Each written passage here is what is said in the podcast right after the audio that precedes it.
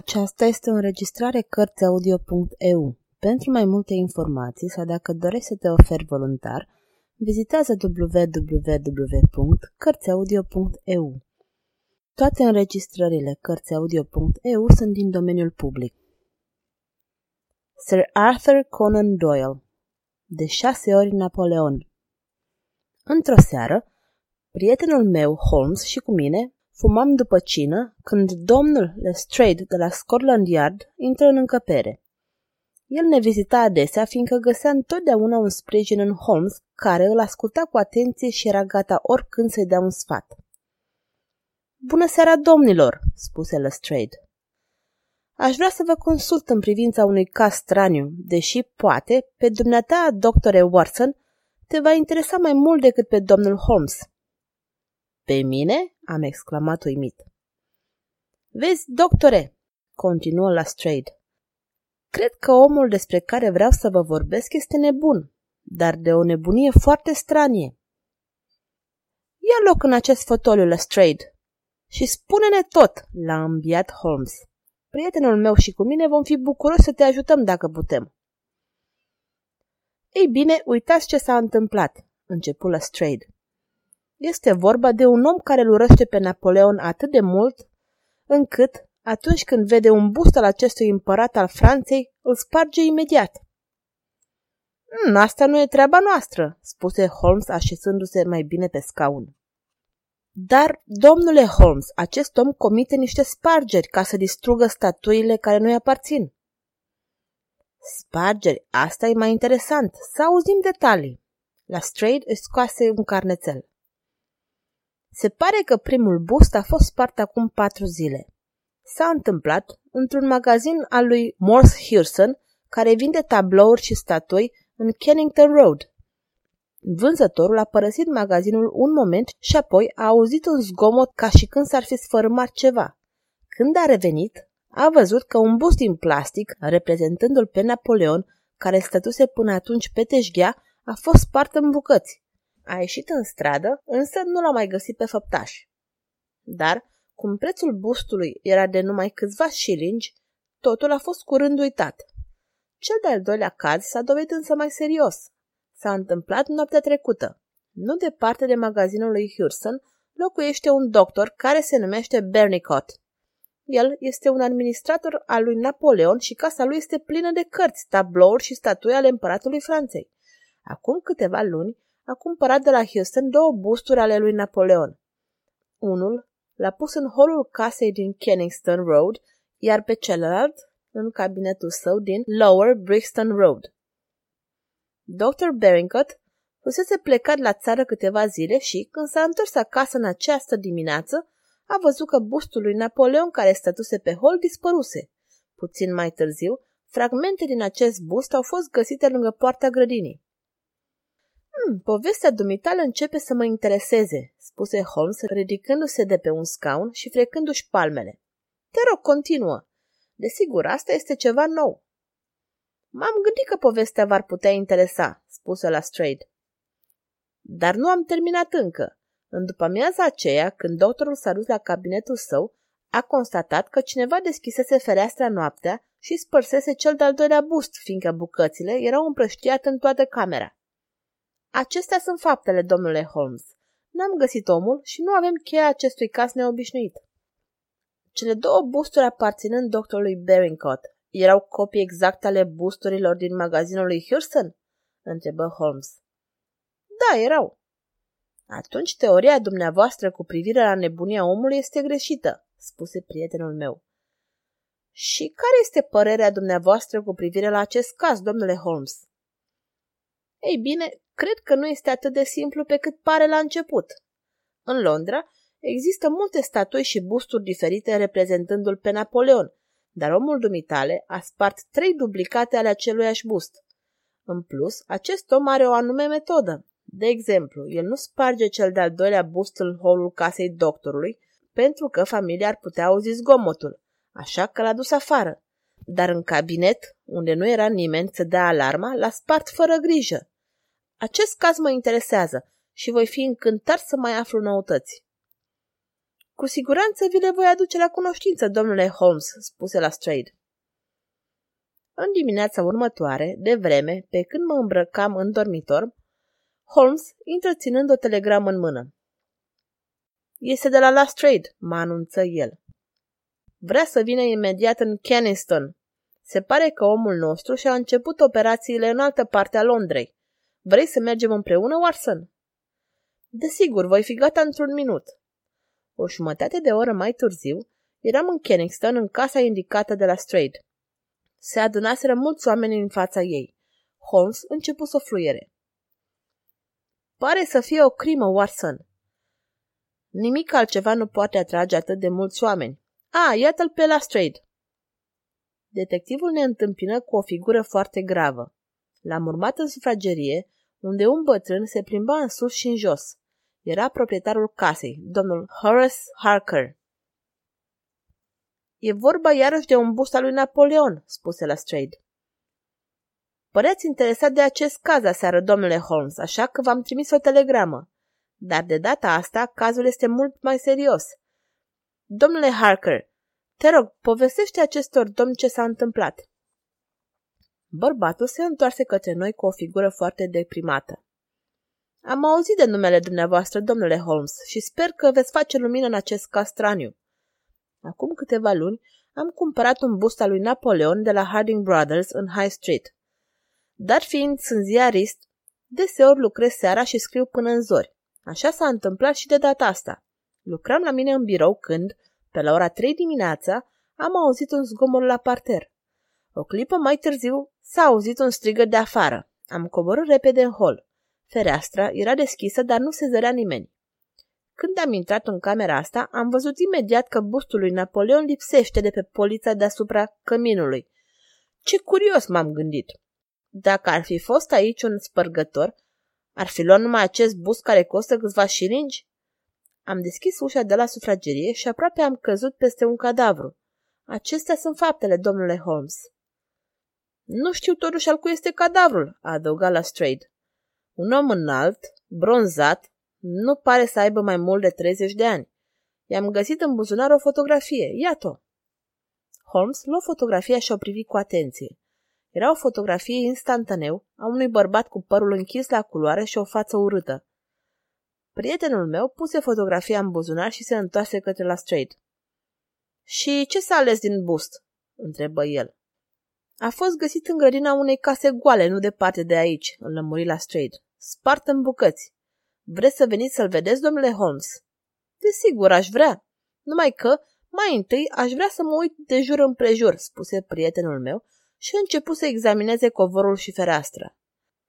Acel tip avea picioare foarte lungi sau poate pur și simplu era un sportiv.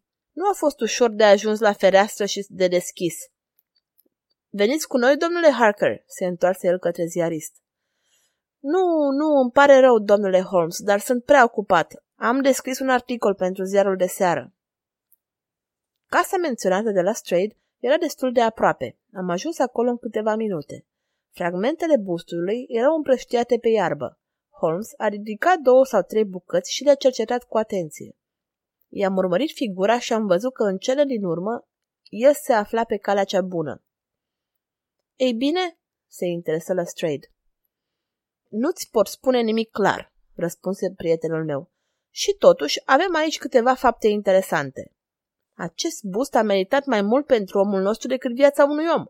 E foarte ciudat că nu l-a spart în casă dacă vroia pur și simplu să-l spargă. Atunci, de ce a ales această grădină și această casă? a exclamat la Strade. Există o altă casă goală pe această stradă, dar a trecut pe lângă ea. Nu poți înțelege? îl întrebă Holmes arătând spre felinarul de deasupra zidului grădinii. El putea să vadă ce face aici, iar acolo nu. Hmm, cred că ai dreptate, spuse detectivul. Asta mi-aduce aminte de faptul că primul bust al doctorului Beringcott a fost de asemenea spart nu departe de felinar. Dar, totuși, domnule Holmes, nu înțeleg. Poate, mai târziu, ceva ne va ajuta să clarificăm lucrurile, spuse prietenul meu. Ce ai de gând să faci de acum încolo la Strade? Voi încerca să identific cadavrul. Dacă îi aflăm numele și câteva amănunte despre viața pe care a dus-o, ne va fi mai ușor să-l găsim pe criminal. Dar care sunt planurile dumneavoastră, domnule Holmes? Oh, cred că este mai bine ca dumneavoastră să vă urmați propriul drum și eu pe al meu, spuse încet Holmes. Dacă îl vedeți pe domnul Harker, spuneți-i că noaptea trecută în casa lui a fost un nebun foarte periculos. Cu siguranță va scrie despre asta în articolul pentru ziar. Doar nu crezi cu seriozitatea asta? întrebă Lestrade. Ei bine, poate nu, răspunse Holmes zâmbind, dar îl va interesa pe domnul Horace și publicul. Vină în Baker Street astă seara la ora 6 la Straight. Dacă ideile mele sunt corecte, te voi ruga să mă însoțești într-o mică expediție. Și acum, mult noroc! De îndată ce Lestrade plecă, Holmes deveni activ. Vino, Watson, să mergem la magazinul Harding Brothers. Trebuie să o luăm pe urmele busturilor. Asta ne-ar putea ajuta să clarificăm cazul. Domnul Harding nu era în magazin și tânărul său vânzător nu ne-ar fi spus nimic. Ei bine, vom reveni mai târziu, hotărâ Holmes. Pe față îi se vedea dezamăgirea. Să-i facem acum o vizită domnului Morse Hewson din Kenningston Road și să-i vorbim. Aici am fost mai norocoși. Domnul Hewson era în magazin. Da, domnule, i-am vândut doctorului Beringcott două busturi, dădu el răspuns la întrebarea noastră. Vreți să știți de unde le am? Le-am cumpărat de la Gelder Company din Grant Street. Câte bucăți am avut? Trei. Două dintre ele le-am vândut doctorului Beringcott și una a fost spartă pe teșgheaua mea. Dacă îl cunosc pe omul din fotografie? Desigur, îl cunosc. Este Bipo. El a lucrat în magazin, dar m-a părăsit săptămâna trecută și nu mai știu nimic de el. Cred că am obținut tot ce ne-am așteptat de la domnul Hurson, spuse Holmes, când ajunserăm din nou în stradă.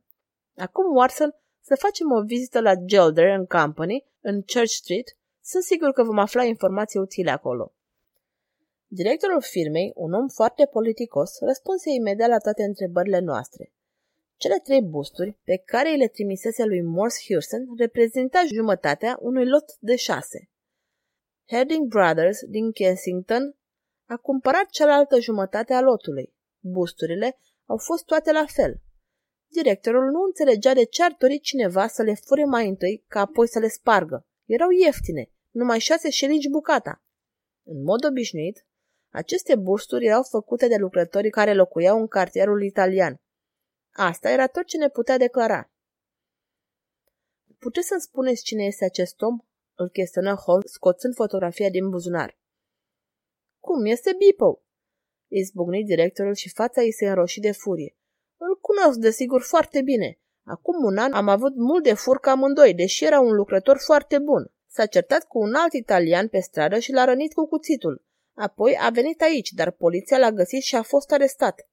Bărbatul rănit nu a murit, așa că Bipo a luat numai un an. Trebuie să fie liber acum, dar unde este n-aș putea să vă spun. Aici lucrează vărul lui, poate știe el unde este Bipo. Nu, nu, strigă Holmes, nici o vorbă să n-audă vărul lui, nici o vorbă să n-audă, nici o vorbă. Problema este foarte importantă. Mai am doar o întrebare înainte de a pleca. Puteți să-mi spuneți data arestării lui Bipo? Oh, să văd. Mm, am vândut busturile acelea pe data de 3 iunie anul trecut. Și ultima dată l-am plătit pe Bipo pe data de 20 mai. Vă mulțumesc foarte mult pentru informațiile dumneavoastră, spuse Holmes, dar trebuie să vă mai rog o dată să nu spuneți nimănui despre vizita noastră. Deși era deja târziu când am părăsit magazinul, ne-am decis să luăm masa la restaurant. Holmes cumpără un ziar și îl citi în timp ce mânca. O dată sau de două ori zâmbi. Asta este foarte bine, Watson, hotărâ el. Ziaristul nostru a scris articolul și publicul crede că ucigașul nu este un criminal, ci un nebun. Lucru foarte important pentru noi. Și acum, Heading Brothers.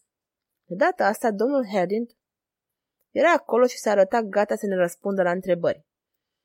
Da, domnule, spuse el. Domnul Horace Harter este clientul nostru. I-am vândut bustul acum câteva luni.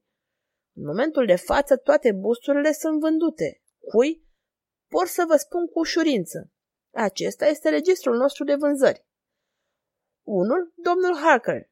Vedeți? Unul, domnul Joshua Brown din Keswick și unul domnului Sandford din Reading. Nu, n-am văzut niciodată figura din fotografie. Ce urât este! Da, avem câțiva lucrători italieni aici. Vreți să știți dacă se putea uita în registrul cu vânzări? Desigur, puteau dacă vroiau. Este desigur un caz neobișnuit. Holmes își făcuse câteva însemnări în timpul conversației noastre și am observat că era satisfăcut. Când ne-am întors în Baker Street, în seara aceea, era târziu. Domnul Lestrade se afla deja acolo. Vești? ne întâmpină el îndată ce intrarăm. Am avut o zi plină și acum mergem pe urma fiecăruia. De la început, răspuse Holmes. Busturile, strigă Lestrade. Nu vreau să spun nimic împotriva metodelor dumneavoastră, domnule Holmes, dar cred că am făcut ceva mai bun. Am identificat mortul și am stabilit motivul crimei. Avem un inspector care cunoaște foarte bine cartierul italian. El a recunoscut omul imediat. Este Pietro Venucci din Neapole și totodată cel mai mare ucigaș din Londra. Omul, a cărui fotografie am găsit-o, trebuie să fie tot italian.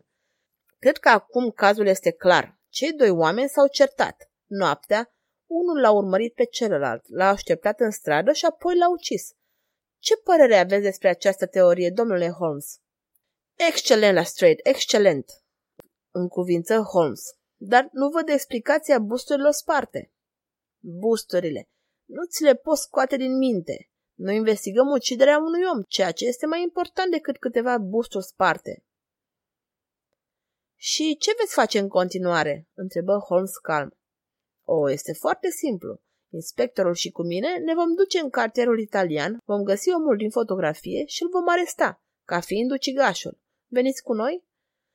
Cred că nu, răspunse prietenul meu. Dar dacă vii cu mine diseară la Chiswick, poate nu va mai trebui să mergem în cartierul italian mâine.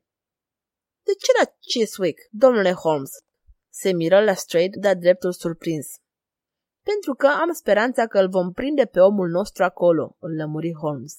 Vei lua cina cu noi la Straight și apoi vei fi binevenit să te orihnești pe canapeaua de acolo, fiindcă vom începe după 11. Acum urmează să scriu o scrisoare foarte importantă pe care trebuie să o expediez imediat. În plus, vreau să mă uit prin câteva ziare vechi. Asta ne va ajuta să elucidăm cazul. Holmes și-a petrecut seara în camera sa uitându-se prin ziare vechi. Când în sfârșit coborâ, l-am văzut mulțumit de munca sa. Am înțeles că încerca să-l prinde pe criminal la Chiswick, pentru că unul dintre busturi era acolo. Pe la miezul nopții, mașina noastră a oprit în fața casei din Chiswick. I-am spus șoferului să ne aștepte pe strada alăturată și ne-am apropiat. La lumina felinarului am citit Le Burnham Villa. În jur totul era liniștit, iar în interior nu se zărea nicio lumină. Am deschis foarte încet poarta și ne-am oprit după gard. Putem vedea totul de aici, a șoptit Holmes, deși mă tem că vom avea de așteptat un timp. Dar, de data asta, prietenul meu a greșit. N-am așteptat decât câteva minute. Imediat, pe drumul care ducea spre casă, a apărut o figură omenească. A trecut în fugă pe lângă ușa principală și a dispărut în umbra zidului. După un moment de liniște, am auzit un zgomot foarte slab. Cineva deschidea fereastra. O clipă mai târziu, în cameră s-a aprins lumina. Omul căuta bustul. Să mergem spre fereastra deschisă ca să-l prindem în momentul în care iese, a murmurat la Strade. Dar n-am avut timp, fiindcă omul părăsise deja casa și era din nou pe alee, cărând ceva alb sub braț. S-a îndreptat direct spre felinar și a zvârlit obiectul pe pavaj. În același moment ne-am năpustit înainte și, îndată ce omul s-a întors spre noi, am recunoscut figura urâtă a lui Bipo. N-a avut drăga să scape și, un minut mai târziu, era prizonierul nostru. Holmes însă nici nu s-a uitat la el. Stând pe treapta din fața ușii, examina cu atenție bucățile bustului spart.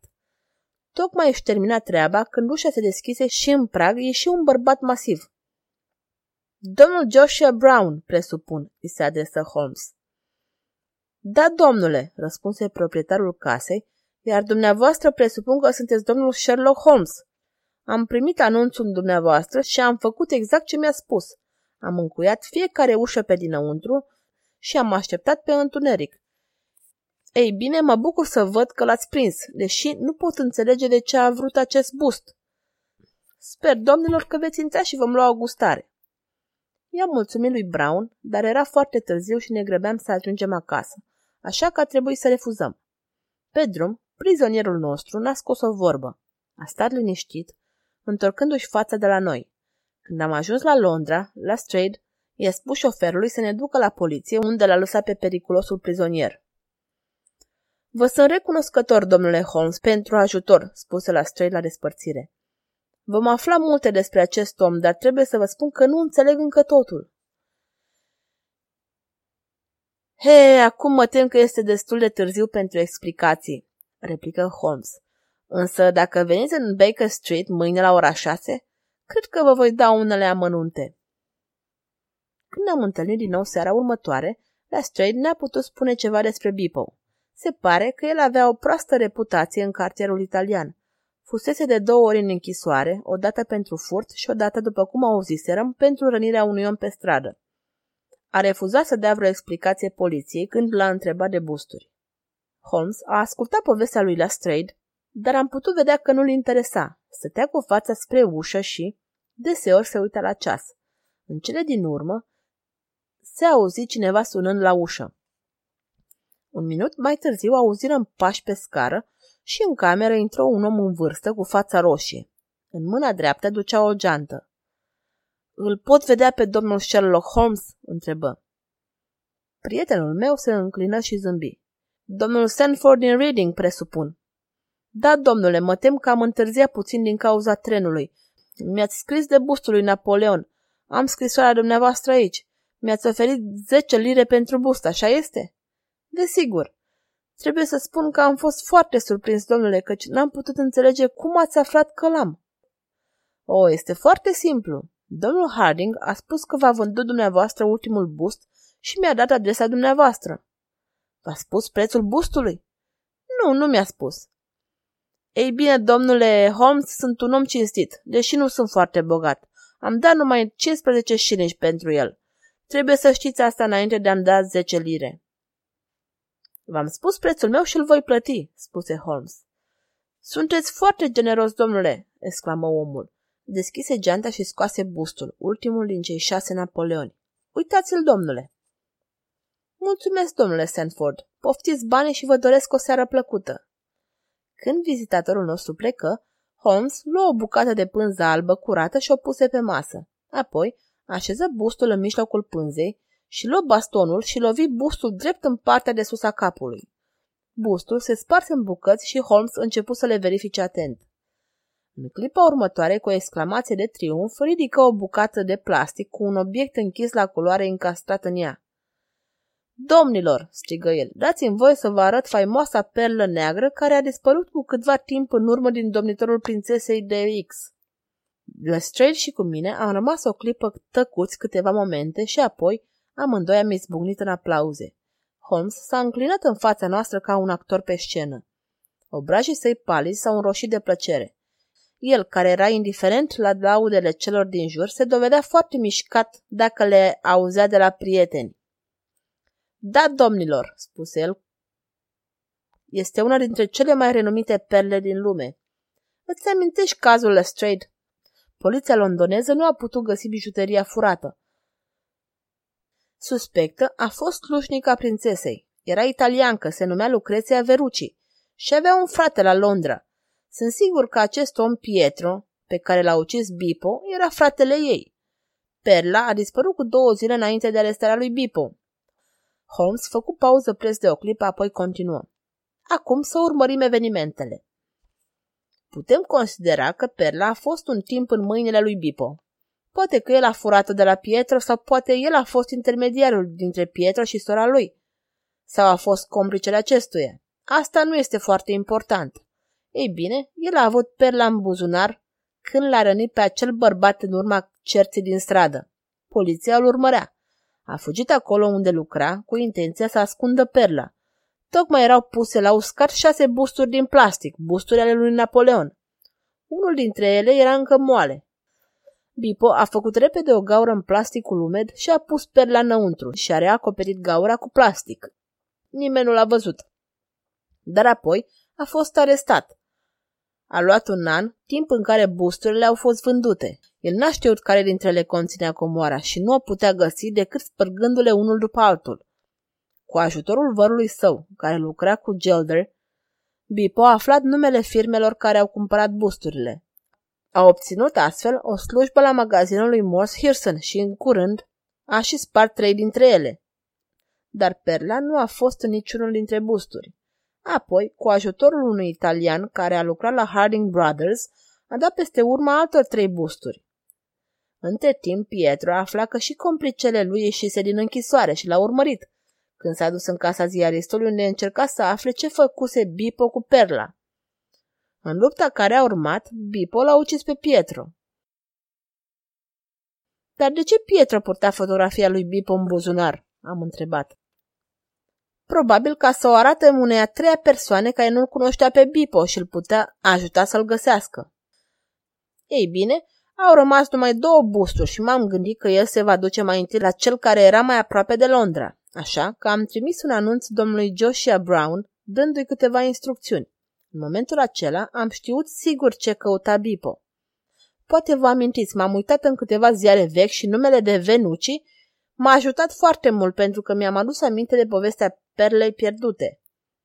După arestarea lui Bipo, a rămas numai un bust și am fost sigur că perla era acolo. Câteva momente s-a aștenut iarăși tăcerea. Ei bine, spuse în cele din urmă la Strade, cred că este cel mai frumos caz al dumneavoastră, domnule Holmes. Noi, cei de la Scotland Yard, suntem mândri de dumneavoastră și am fi foarte fericiți să vă strângem mâna. Vă mulțumesc, vă mulțumesc, spuse Holmes. Și am putut vedea că îl mișcaseră aceste cuvinte. Puțin mai târziu, era din nou omul rece și practic din totdeauna. Pune perla în seif, Watson, spuse el. Trebuie returnată proprietarului. La revedere la Strade. Dacă mai aveți vreo problemă, voi fi bucuros să vă dau o mână de ajutor. Sfârșit.